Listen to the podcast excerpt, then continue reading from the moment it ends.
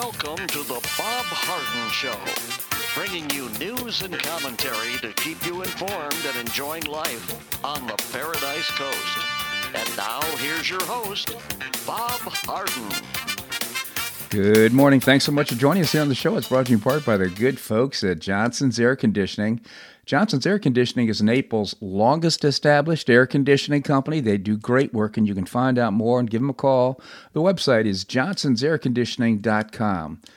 Also brought to you by Life in Naples magazine. Be in the know and stay up to date by reading Life in Naples.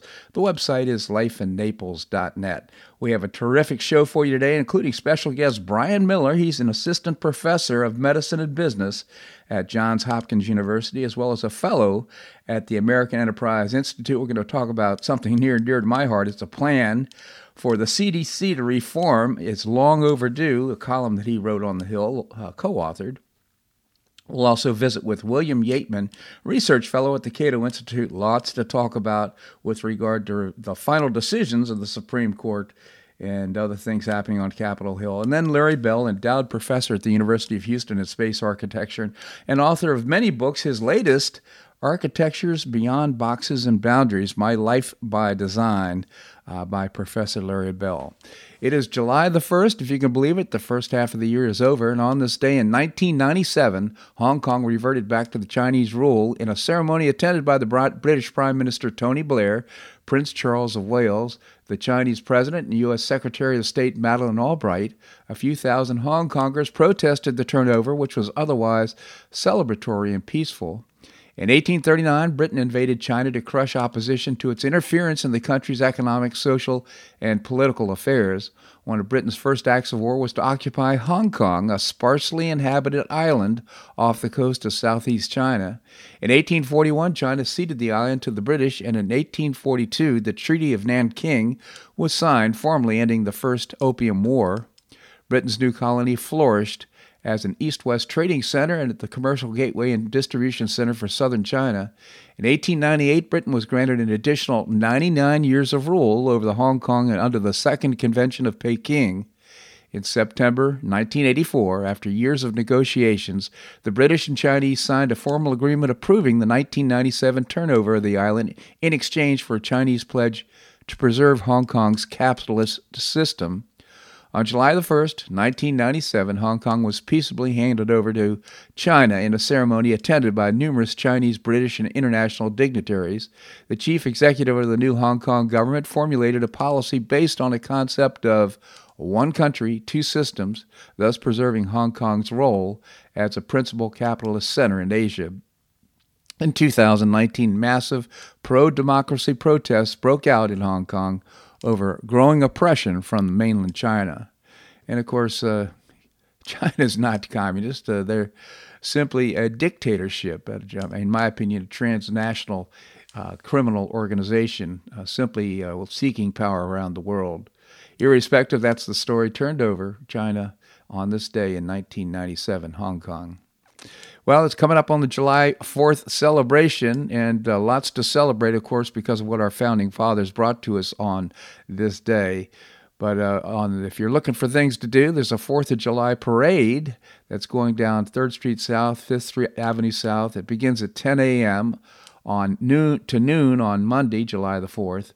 It'll, July uh, uh, 5th Avenue South will be closed off to traffic between 3rd and 8th Street South and you can find out more by visiting fifthavenuesouth.com.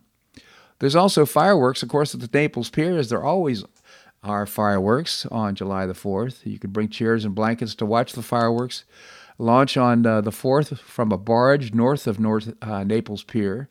The fireworks can be seen from long, all along the Naples beach. Personal use of fireworks and sparklers are prohibited, by the way. Parking's limited, so visitors are urged to uh, look ahead and find parking on the streets or in downtown parking garages or to walk, take bicycles, or use a ride service. Fireworks are launched at about 9 p.m. It's free. The pier will be closed from 6 to 11 p.m.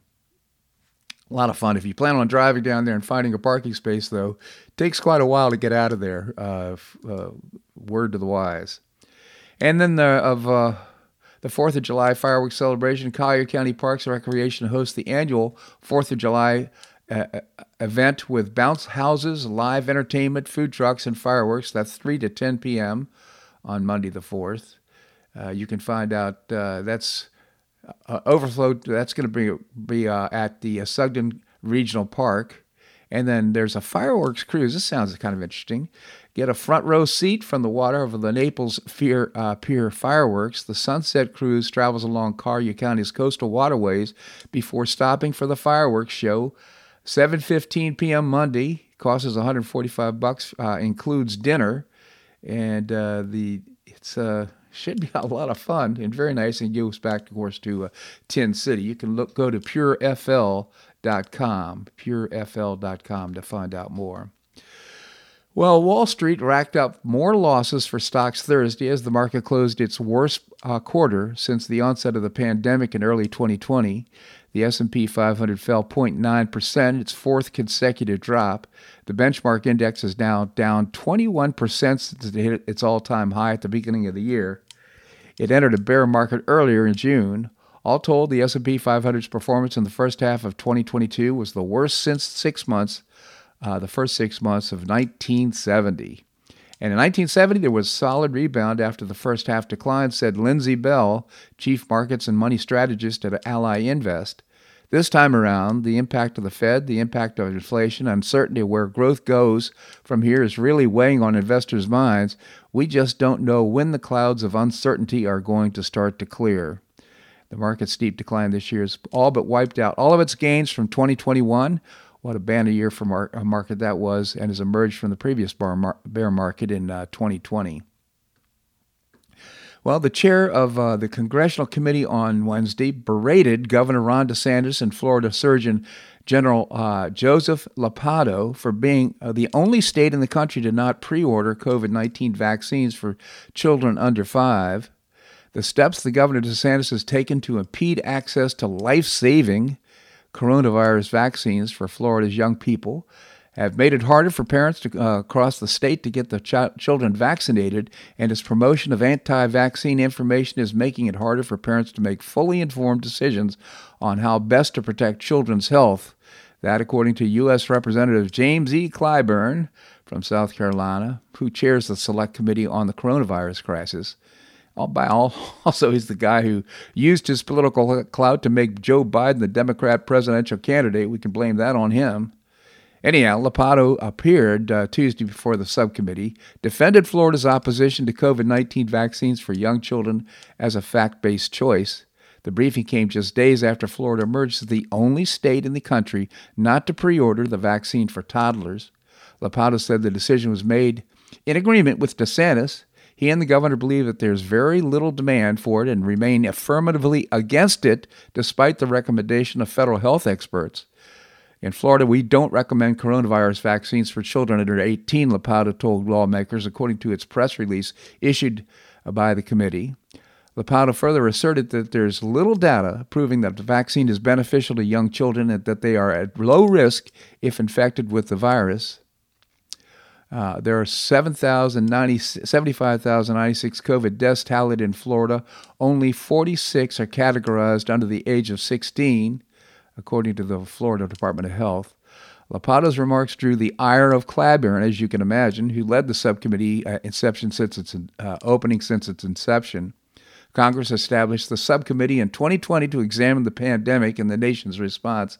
I urge the governor to abandon this dangerous anti scientific approach, and I strongly encourage all parents of young children to provide them with this life saving protection of coronavirus vaccines as soon as possible.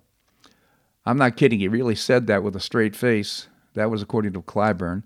Among other uh, criti- critiques, the subcommittee lamented that Florida did not allow doctors and healthcare providers to pre order the vaccine via the state until the Flood and, uh, Food and Drug Administration granted it emergency use authorization. The FDA's uh, vaccine advisors recommended the vaccines from Moderna and Pfizer for little kids on June the 15th. The panel of outside experts voted unanimously that this that the benefits of the shots outweigh the risks of kids under five, if you can believe that. Nonsense. They are the last age group in the U.S. without access to COVID 19 vaccines, and many parents have been eager to protect their children. Uh, the CDC advisors advisors also recommended the vaccine. Lopado acknowledged its decision and defended it. He further acknowledged that foregoing the pre order period may have resulted in a delay in the vaccine's statewide distribution. Here's his comment We don't believe it should be offered at all, and we've communicated that to Floridians, Lopado reportedly said. Tuesday's briefing marks Florida's latest resistance to federal health guide, guidance and leaders. While doctors may not order now order the vaccine, Florida will not support the distribution effort, nor will they allow county health de- departments to administer it. The subcommittee reported that more than 1.1 million children under five receive primary care at county health departments in Florida. Without the cooperation of Florida health departments, roughly 33,000 young children will need to seek vaccines elsewhere. Democrat officials in the White House fear the move will disproportionately harm the poor, the rural, and minority children. Yeah. So Lopado began uh, leading Florida's Department of Health in 2022, a Harvard graduate. He faced ongoing criticism over a slew of issues, including an order preventing schools from quarantining students exposed to COVID 19 and refusing to wear a mask in an office of a senator who has received cancer treatments. The governor's office, though, has repeatedly pointed to Lopado's medical degree, PhD from Harvard University. He was actually an endowed professor at Stanford University as well the University of California in Los Angeles, I should say. The only statutory requirement for Surgeon General uh, position created by the 2007 Charlie Crist governor is that the person be a physician licensed under the state law with advanced training of uh, extensive experience in public health administration. Lopado, I believe. The CDC and others, we won't, I don't necessarily believe at all. They've totally discredited themselves. And I'm really looking forward to this conversation with Brian Miller, the assistant professor of medicine and business at Johns Hopkins, about the CDC. Florida's new ban on uh, most abortions after 15 weeks of pregnancy was blocked Thursday by a judge a day before it was to go in effect. And uh, Governor Ron DeSantis' office said the administration will appeal a Florida's judge's uh, decision to temporarily block the ban. We are disappointed with today's ruling. We know that pro life HB 5 will ultimately withstand all legal challenges, a spokesperson for the governor said. The Supreme Court, uh, Florida Supreme Court, previously misinterpreted Florida's right to privacy as including a right to abortion. We reject interpretation, this interpretation, because the Florida Constitution does not include and has never included a right to kill innocent unborn a child. A, a spokesman for the governor said. Here, here. I think that's so true. We'll appeal today's ruling and ask the Florida Supreme Court to reverse its existing precedent regarding Florida's right to privacy. Uh, as you can imagine, Planned Parenthoods and others are pulling out their hair as a result of all this. This segment of the show brought to you by the good folks at Johnson's Air Conditioning, Naples' longest established air conditioning company. I hope you'll visit johnsonsairconditioning.com. Also brought to you by Life in Naples magazine. Be in the know and stay up to date by reading Life in Naples. The website is lifeinnaples.net. Coming up, we're going to be visiting with Professor Brian Miller, that and more, right here on The Bob Harden Show on the Bob Harden Broadcasting Network.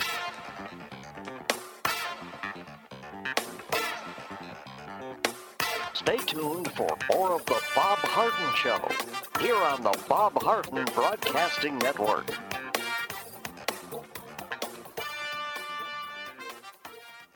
I'm Bob Harden, the host of The Bob Harden Show. One of my favorites for breakfast or lunch is Lulabee's Diner, providing great service, fabulous food, and a rockin' good time. Lulabee's Diner is a throwback to the 60s, complete with great music and a fabulous 60s decor. What I like best is a blend of great food, great value, and terrific service. Most of the friendly waitstaff has been part of Lulabee's for years. I enjoy the great choices for breakfast and lunch, and you'll find the menu has everything and anything to satisfy your taste. Lulabee's offers catering, party platters, lunch boxes, and more. Lulabee's Diner will quickly become one of your favorites for breakfast or lunch. No reservations are needed. Check out the website at lulabees.com and stop by Lulabee's Diner, open from 8 a.m. until 2 p.m. seven days a week. Lulabee's Diner in the Green Tree Shopping Center at the corner of Immokalee and Airport Pulling Roads. Stop by Lulabee's Diner for fabulous food and for a forever cool rockin' good time.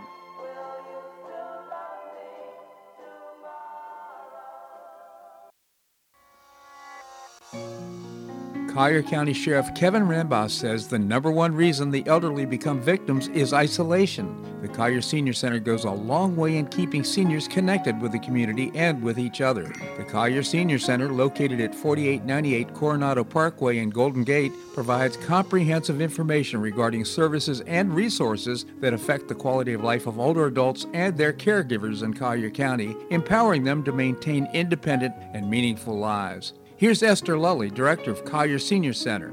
Everyone, every senior is welcome. There's diversity there. It's vibrant. It's a caring atmosphere. So there's a reason we offer the services and programs that we do. We want to help enrich the lives of senior members and provide support to their caregivers. Want to find out more? Visit collierseniorcenter.org. That's collierseniorcenter.org. Or call the Collier Senior Center at 239 252 4541. That's 252 4541.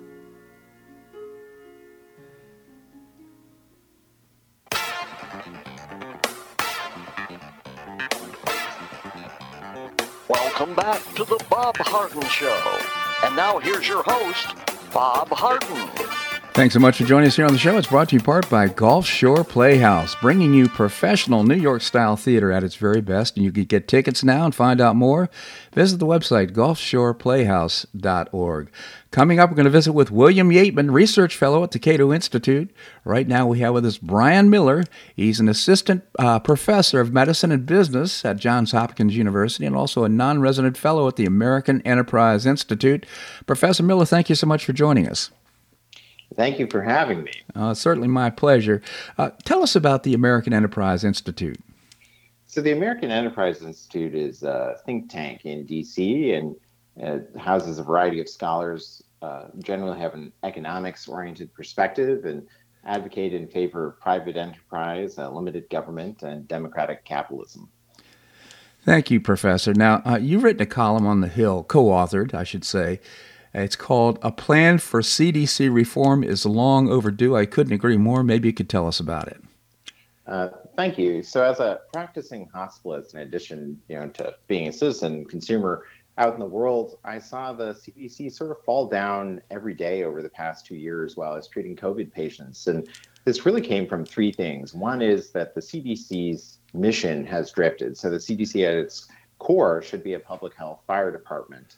Uh, the agency is not accountable to the public, and there aren't mechanisms for regular, everyday citizens to provide feedback to the agency. And then the staffing model has shifted away from an agency that can be nimble in responsiveness to a bureaucracy.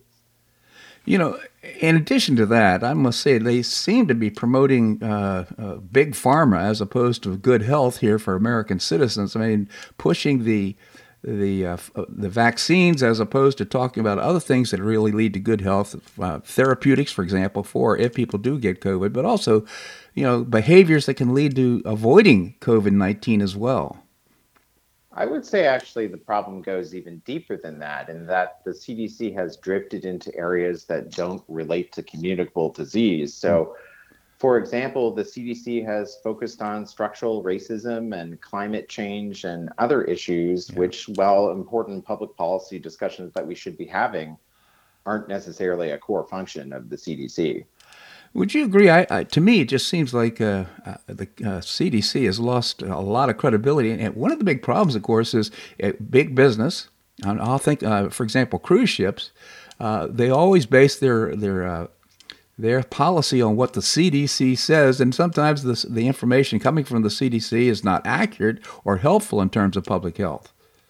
That's right, and I think the other issue with the CDC's decision making, where that comes from, is is that those who have a voice in key policy decisions are those who are politicized. So, like non-pharmaceutical interventions, like public health masking in schools, you had the teachers union mm. allowed to provide input, but you know the PTA our local PTA or national PTA didn't have an opportunity to bend the ear of the CDC directors. So the agency has politicized a lot of public health policy decisions, which should primarily be based upon science and economics too. You know, Professor, it's so refreshing hearing this coming from a credible medical uh, professional like yourself. Well, what can what can we do in order to get the agency back on track and be this uh, fire department, as you referred to it uh, earlier in the conversation? Well, I, there are a couple things. The first thing is, is right now there is a review going on of the CDC, and it's from several federal civil servants from another agency, and they're working over the course of a couple of months.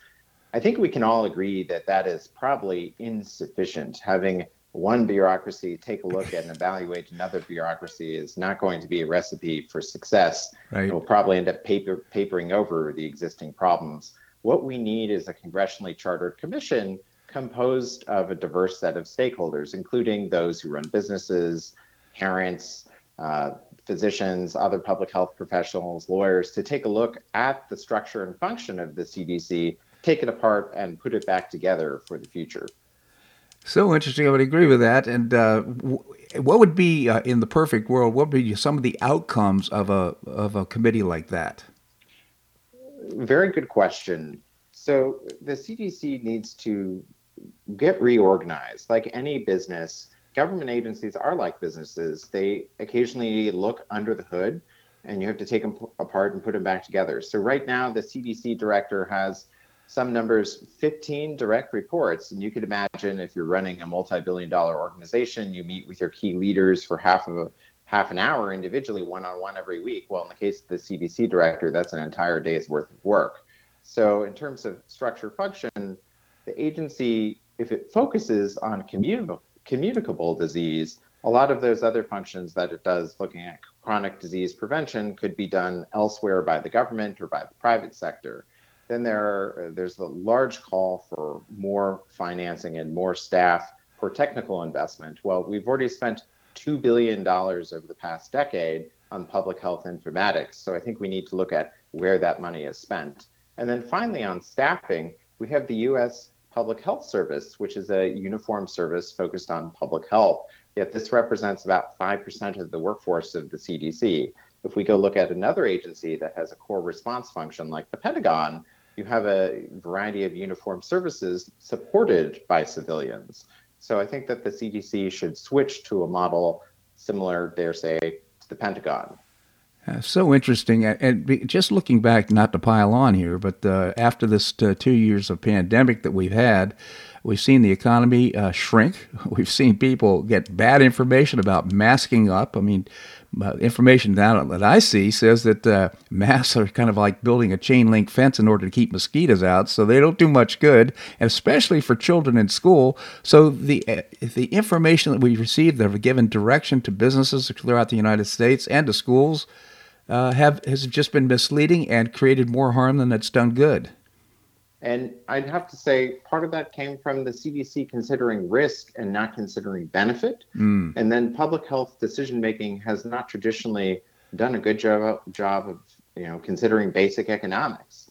So if you think about the eviction moratorium, which thank God was struck down by the courts, um, you had hundreds of thousands of landowners, many of whom were small businesses uh, trying to build capital and create a revenue stream, create financial independence, who the government used its public health police powers in the form of quarantine and said that you can't evict people for two years because that's a disease threat. Well, that's not really supported by evidence, and that's definitely outside of the scope of the CDC's authority.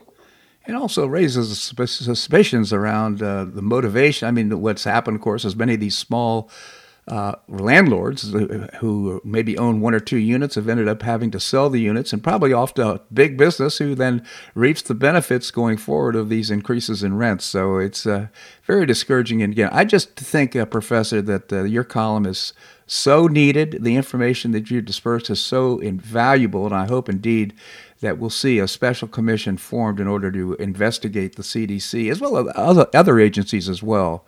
I really appreciate you coming on the show. Thank you so. Oh, by the way, does the uh, American Enterprise Institute have uh, a website? Uh, yes, it's aei.org. aei.org. Professor, thank you so much for joining us here on the show. Thank you for having me. My pleasure indeed. All right, coming up, we're going to be visiting with William Yeatman. William Yeatman is a research fellow at the Cato Institute. We're going to do that and more right here on The Bob Harden Show on the Bob Harden Broadcasting Network.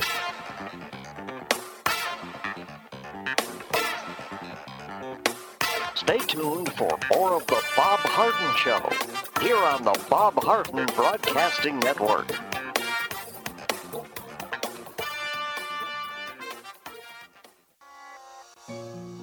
You suffer with chronic pain and discomfort? After back surgery, I had painful tendons and muscles and difficulty standing upright. On a referral, I visited Dr. Alec at I Am Designed to Heal, Naples' only vitality and longevity practice where acupuncture, medical massage, energy healing, and integrative holistic medicine are harmonized to create a one of a kind restorative experience. After only two visits, my pain began to dissipate and I could stand and walk more upright. It was amazing. I plan to continue my treatments to enhance my sense of well being. Don't suffer needlessly with discomfort and pain. Improve your quality of life. See for yourself and make an appointment by visiting the website iamdesignedtoheal.com. That's iamdesignedtoheal.com, or you can call or text Dr. Alec at 239 322 3817. That's 322 3817. Visit iamdesignedtoheal.com for an amazing, one of a kind restorative experience. You have questions about your retirement? Ameriprise Private Wealth Advisor Jason Nardella with Nardella Financial Group, a private wealth advisory practice of Ameriprise Financial Services LLC, can help. With the exclusive Confident Retirement approach, you'll work together to develop a retirement roadmap to get you where you want to go. Call Nardella Financial Group today at 239 325 1041. That's 239 325 1041 Office is located at 9015 Strada Stell Court, Suite 103, Naples, Florida. The Confident Retirement Approach is not a guarantee of future financial results. Investment advisory products and services are made available through Ameriprise Financial Services, LLC, a registered investment advisor.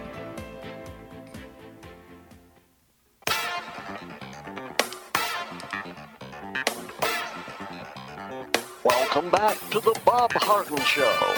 And now here's your host, Bob Harden.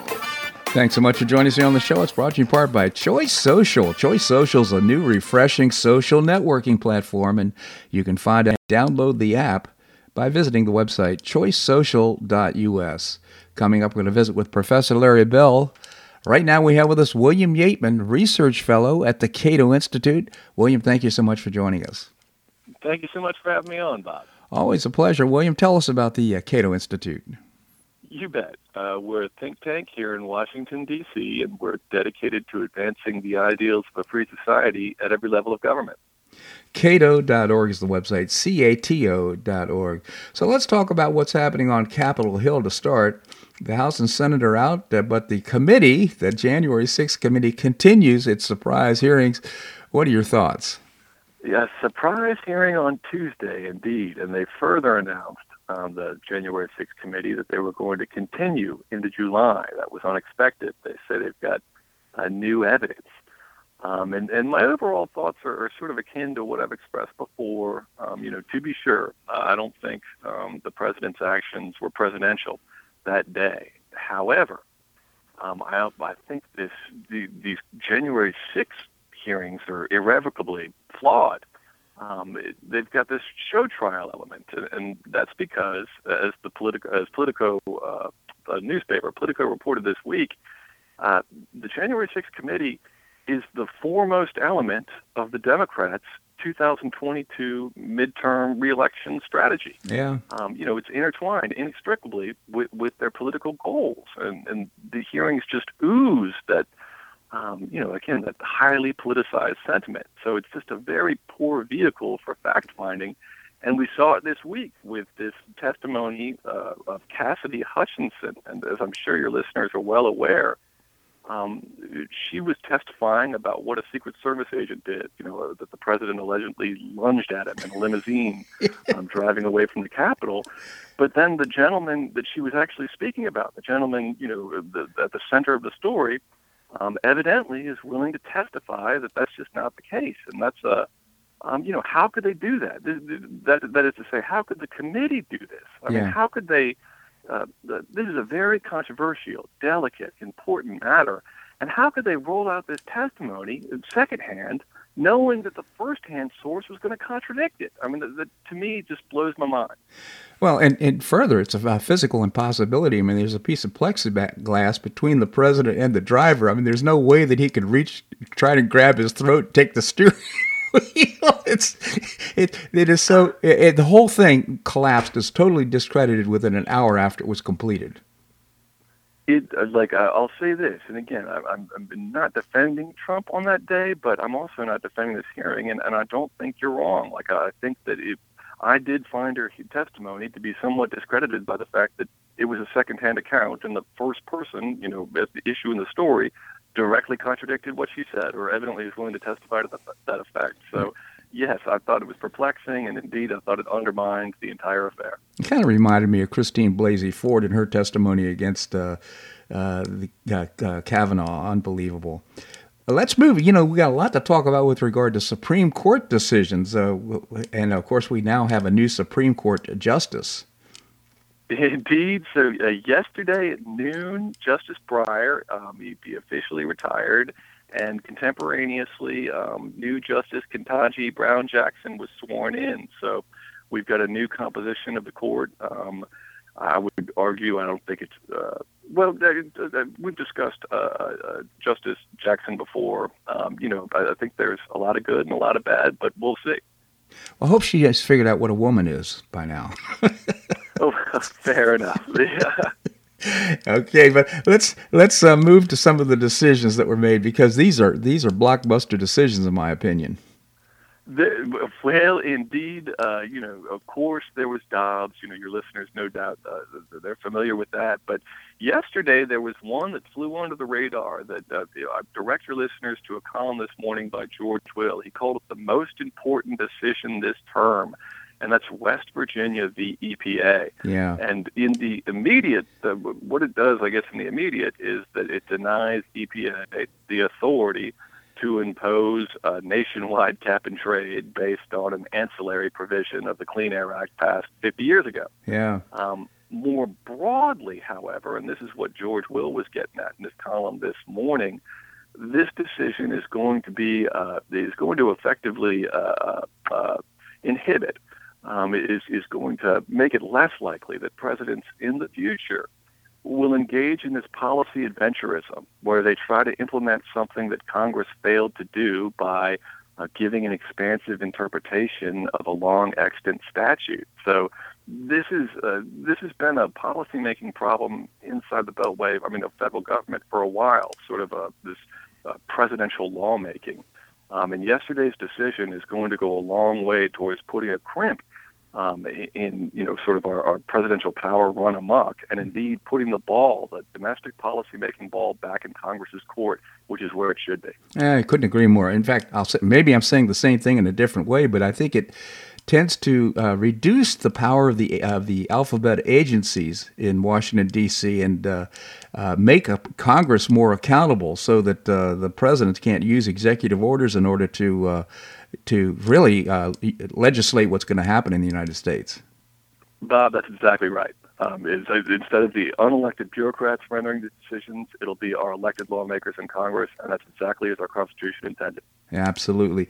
How about uh, what are your thoughts on the re- remain in Mexico uh, decision? They're kind of surprising in one way, but what are your thoughts? Well, so I mean, without the, the, there's the substance of the decision, and there's the administrative law by which the, came to the decision. And uh, you know, uh, the substance of the decision. I'm not an immigration policy expert. The administrative law, uh, it was a black letter, if you will. So I, I don't think there was any surprises in that outcome. Um, but you know, again, another consequential uh, another consequent, another consequential case, I should say. And uh, I'll say this: that remain in Mexico policy is another example of sort of how the president and not Congress is rendering these very significant policies. That is the control of the border. Um, so I would hope in that area too, that is immigration, that we'll see Congress step up. Absolutely, and it surprised me to see that there was a, a decision coming from the Supreme Court about the alignment of districts uh, uh and uh, gerrymandering in Louisiana. How did that get to the Supreme Court? Well, I'll be perfectly frank with you.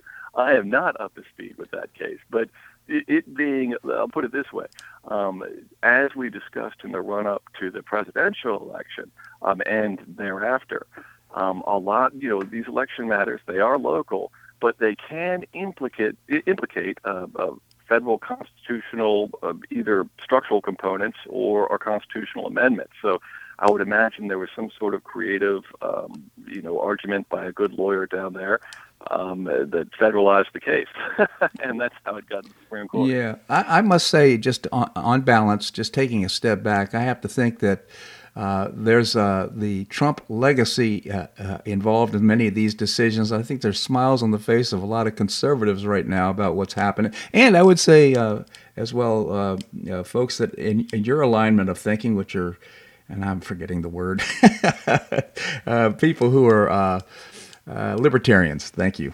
Indeed. Indeed. Uh, any other decisions? Oh uh, no, you covered it, uh, but I will echo what you said. Um, you know, say what you will about Trump, but those are three great justices he chose. Absolutely. Again, uh, William Yeatman, research fellow at the Cato Institute. I encourage you to visit the very robust cato.org, c-a-t-o.org. William, really appreciate you coming on the show. Thanks so much for joining us. Thank you so much for having me on, Bob. My pleasure indeed. All right, coming up, we're going to be visiting with Larry Bell, endowed professor at the University of Houston Space Architecture. That and more right here in The Bob Harden Show on the Bob Harden Broadcasting Network.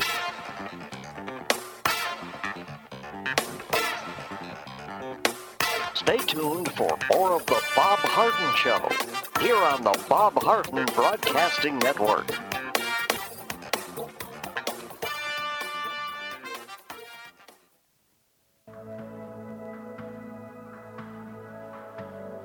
Do you suffer from joint pain in your shoulders, hips, or knees? I was suffering from debilitating pain in my knees. On a referral, I saw Dr. George Markovich with the Institute for Orthopedic Surgery and Sports Medicine. He successfully treated my symptoms and pain for several months. Finally, having exhausted all alternatives for pain management, Dr. Markovich and I agreed that surgery was my best alternative. Dr. Markovich replaced both of my knees in 2006, and I now have full range of motion in both knees, and I have no pain. I now play golf and exercise free of debilitating pain in my knees. Don't suffer needlessly with joint pain. Call orthopedic surgeon Dr. George Markovich with the Institute for Orthopedic Surgery and Sports Medicine at 482 5399. That's 482 5399. He did a great job for me and he'll help you too.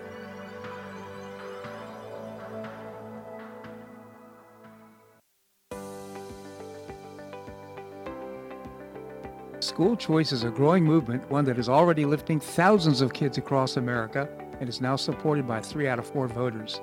The Optima Foundation, a 501c3 nonprofit, was founded to support the establishment and expansion of superior schools of choice. Optima's goal is the successful launch of Hillsdale College, classical academies, and other schools of excellence, serving kindergarten through 12th grade. The mission is to train the minds and improve the hearts of young people through content rich, classical education in the liberal arts and sciences with instruction in the principles of moral character and civic virtue.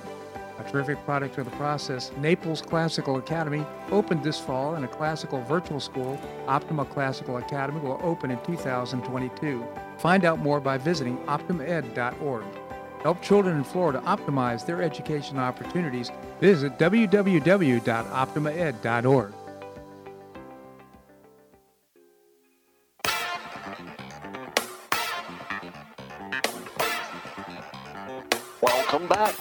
Bob Harden Show.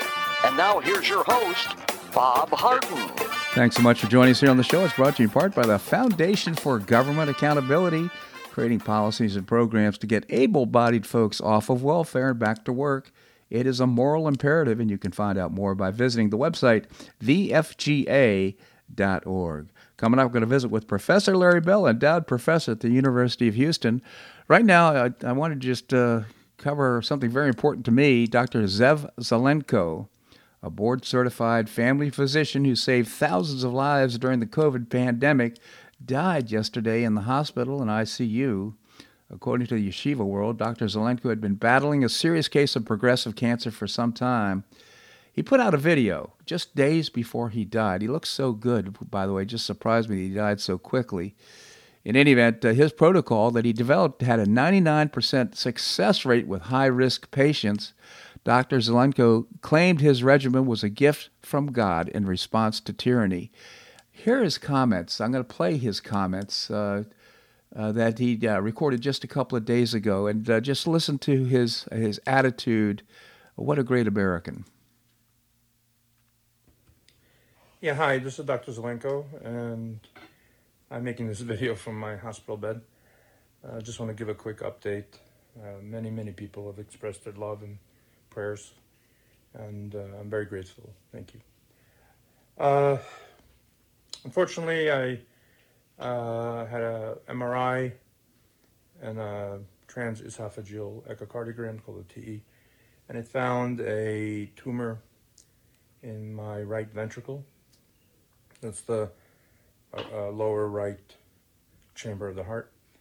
And on top of that tumor is a blood clot. Um, that's not pretty good news. It's not good news. And um, the treatment would be to go on blood thinners, which I'm on, to try to dissolve the clot. And then we have to figure out what to do with that tumor. Um, to be frank, if that clot breaks off, that's a ticket to the next world. Uh, also, there are more tumors around my uh, lower left lobe in my lung. So I'm in a precarious situation. However, as D- King David writes, even though I walk in the shadow of death, I, f- I shall fear no evil, for God is with me. And I do really feel that way, and those words resonate in my soul more now than ever in my life.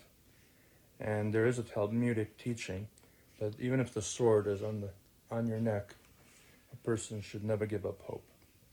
And so I'm in a very good state of mind.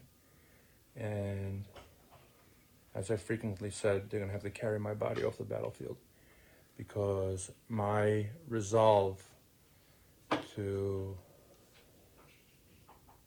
help humanity, the, the vulnerable, the innocent, decent people overcome this uh, terrible darkness and plague that is upon us has never been stronger. And if I have to leave the world, uh, I accept God's will, but I encourage and plead with everyone else to up your game and, and stand up and resist. Uh, resist first within yourselves against giving into fear, and then resist publicly against the policies of tyranny which are coming again.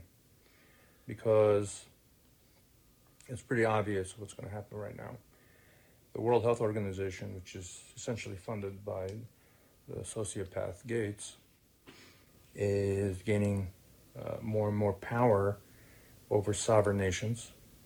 Gates mess- messaged, messaged, think five or six months ago, that smallpox is a big threat, and then uh, supposedly was eradicated in 1980, and it was only found in two labs in uh, America and in Russia in BSL level four labs, um, the highest maximum security labs. And yet, five days after the sociopath criminal Gates uh, said his prophetic words, a few vials of smallpox were found in an unsecure refrigerator in a uh, Merck laboratory in Philadelphia. And so it, it's not surprising to me now that we're seeing monkeypox. Uh, I anticipate uh, um, global panic about it. This will be the next media horror narrative that uh, will continue the fear campaign to and lockdown campaign and mask campaign to uh, create anxiety, isolate you from people you love, and dehumanize you with with um, these uh, face diapers. And so this is their playbook, and they're going to keep on uh, sending wave after wave of their evil agenda until we make internal resolutions to kick the evil out from within us. We should, in my opinion, uh, denounce the worship of false gods, the god of technology, the god of science, the god of uh, corrupt governments, money, power, fame, and reconcile our hearts with our Creator who's making us anew every instant in time. Uh, basically, the, the world has now chosen sides. Uh, those that will worship the machinations of man, and those that will uh, bow down to the Creator. And so let the culling begin. Um, you know, the world needs a cleaning. And when the process is done, the world will be filled with the knowledge of God, just like the waters cover the seas. And uh, the sociopaths have a big thing coming for them. They think they're gods. They think that they're ruling the world. And we'll see. Um, so let the games begin. And I have no problem falling in battle because this is a hill that we need to die on. Amazing story from Dr. Uh, Zelenko. Again, died yesterday in his hospital bed. Uh, what a great man. And again, saved th- thousands of lives th- through therapeutics that the uh, CDC uh, and uh, this administration refused to allow people to take. And uh, that message, I think, uh, rings so clear for me and is so prophetic. I just really appreciate it. All right, coming up, I'm going to visit with Professor Larry Bell, endowed professor at the University of Houston in space architecture. That and more right here in the Bob Harden Show on the Bob Harden Broadcasting Network.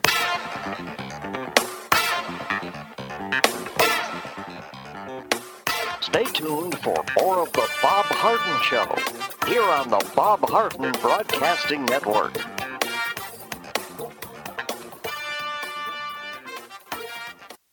You have questions about your retirement? Ameriprise Private Wealth Advisor Jason Nardella with Nardella Financial Group, a private wealth advisory practice of Ameriprise Financial Services LLC, can help. With the exclusive Confident Retirement approach, you'll work together to develop a retirement roadmap to get you where you want to go. Call Nardella Financial Group today at 239 325 1041. That's 239 325 1041. Office is located at 9015 Strada Stell Court, Suite 103, Naples, Florida. The Confident Retirement Approach is not a guarantee of future financial results. Investment advisory products and services are made available through Ameriprise Financial Services, LLC, a registered investment advisor.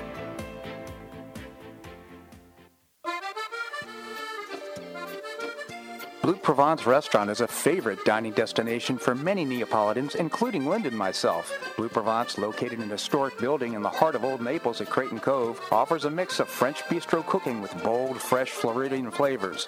Experience award-winning cuisine at Blue Provence and enjoy one of Florida's most extensive, eclectic, and fun wine cellars. Dining your choice of the popular Eden Bar, the intimate Courtyard Garden, or the beautiful Provencal Caribbean Dining Room. Enjoy a wonderful and memorable evening in a casual and relaxed atmosphere that includes a taste of Provencal hospitality. Blue Provence is open seven days a week all year round. Visit blueprovencenaples.com for reservations, everyday specials, and coming events. That's blueprovencenaples.com or call 261 8239. That's 261 8239. Blue Provence French Restaurant in the heart of Old Naples.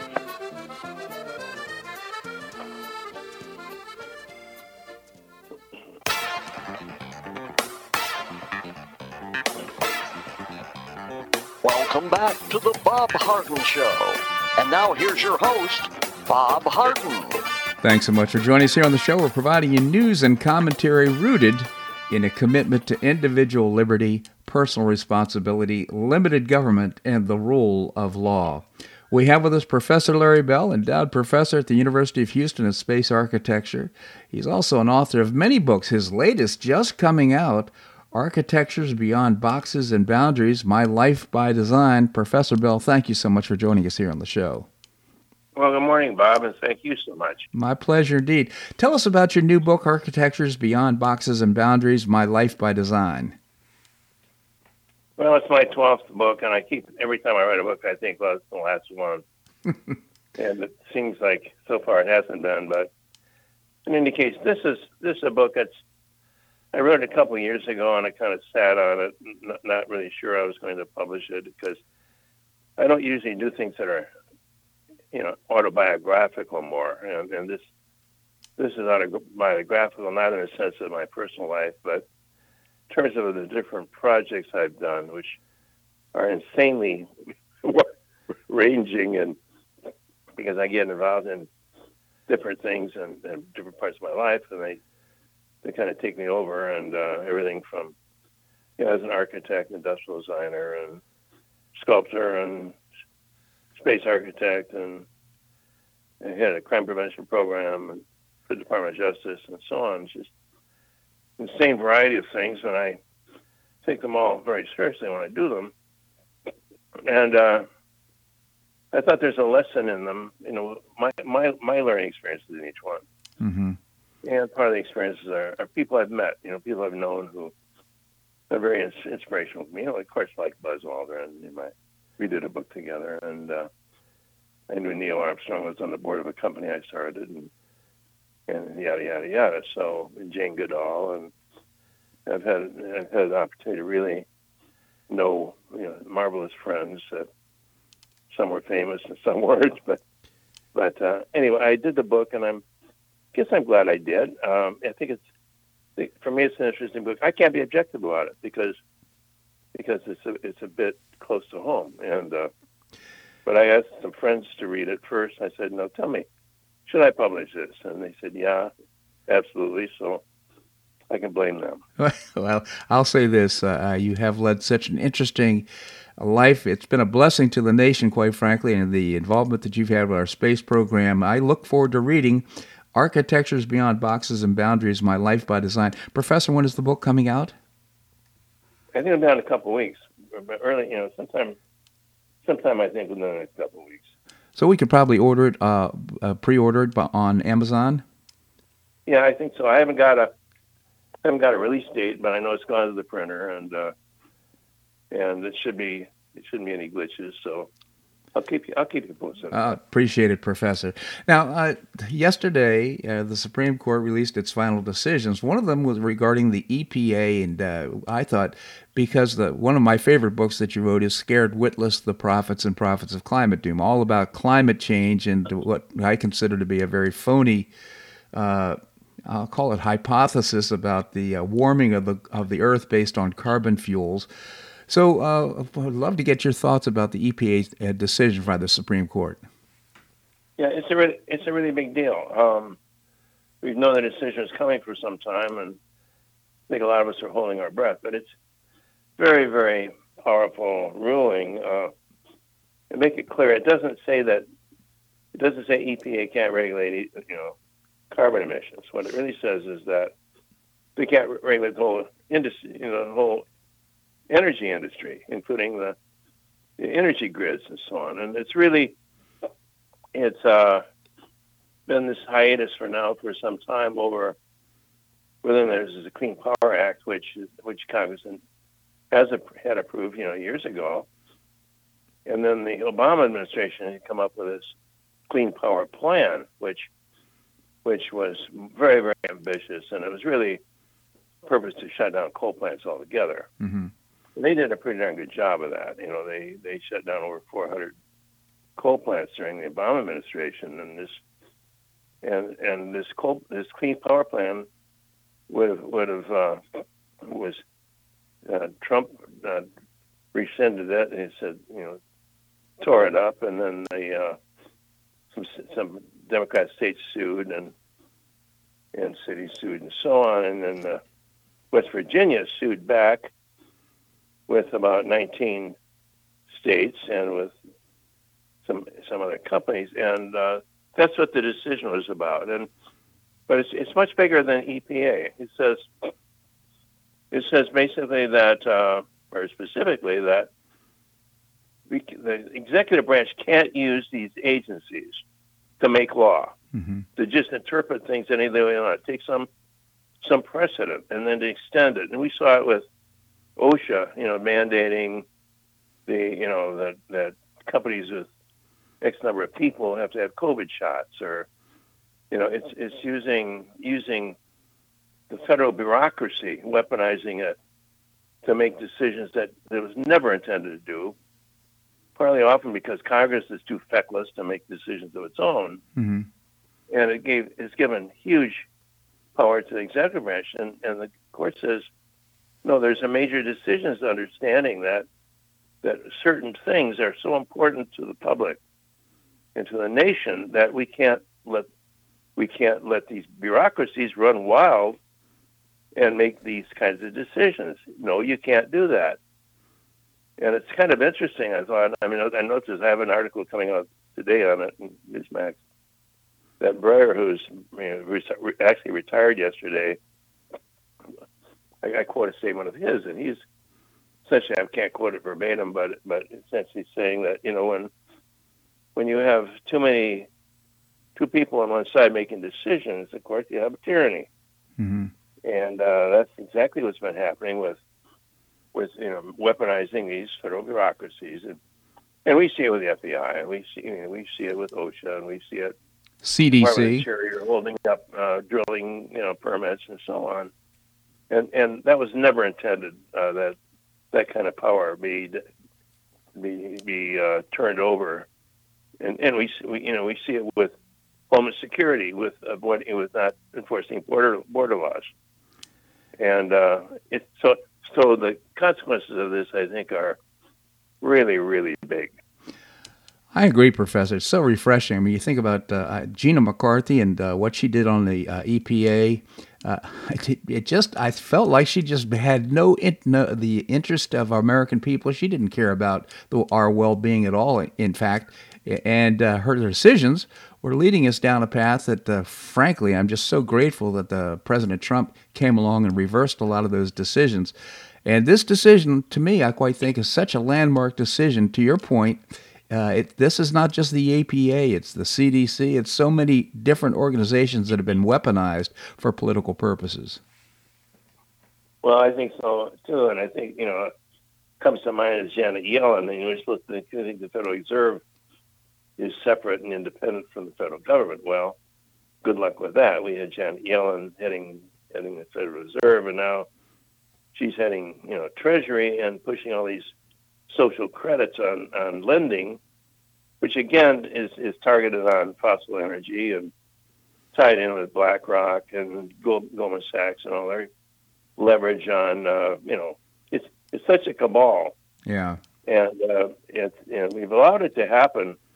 I haven't read it yet. I just noticed that uh, Kimberley Strassel's got an article on this on the Wall Street Journal this morning, and I was just kind of reading it as you called and I really really love uh, what she writes.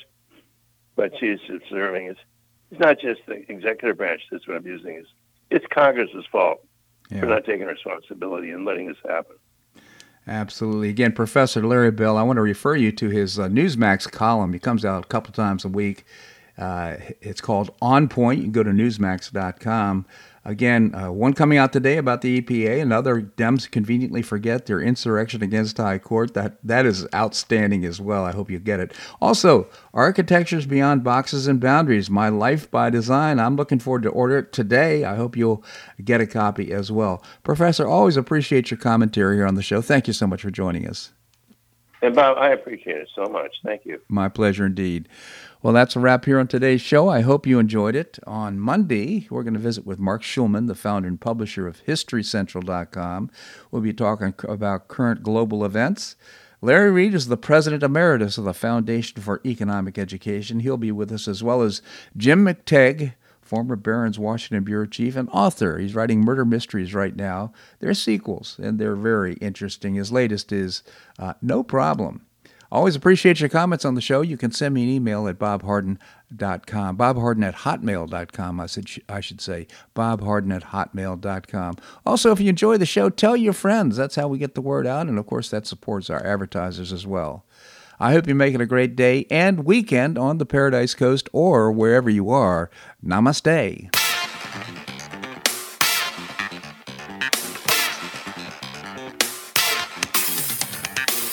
So much for listening to The Bob Harden Show on the Bob Harden Broadcasting Network. For more information and audio files of previous shows, visit www.bobharden.com.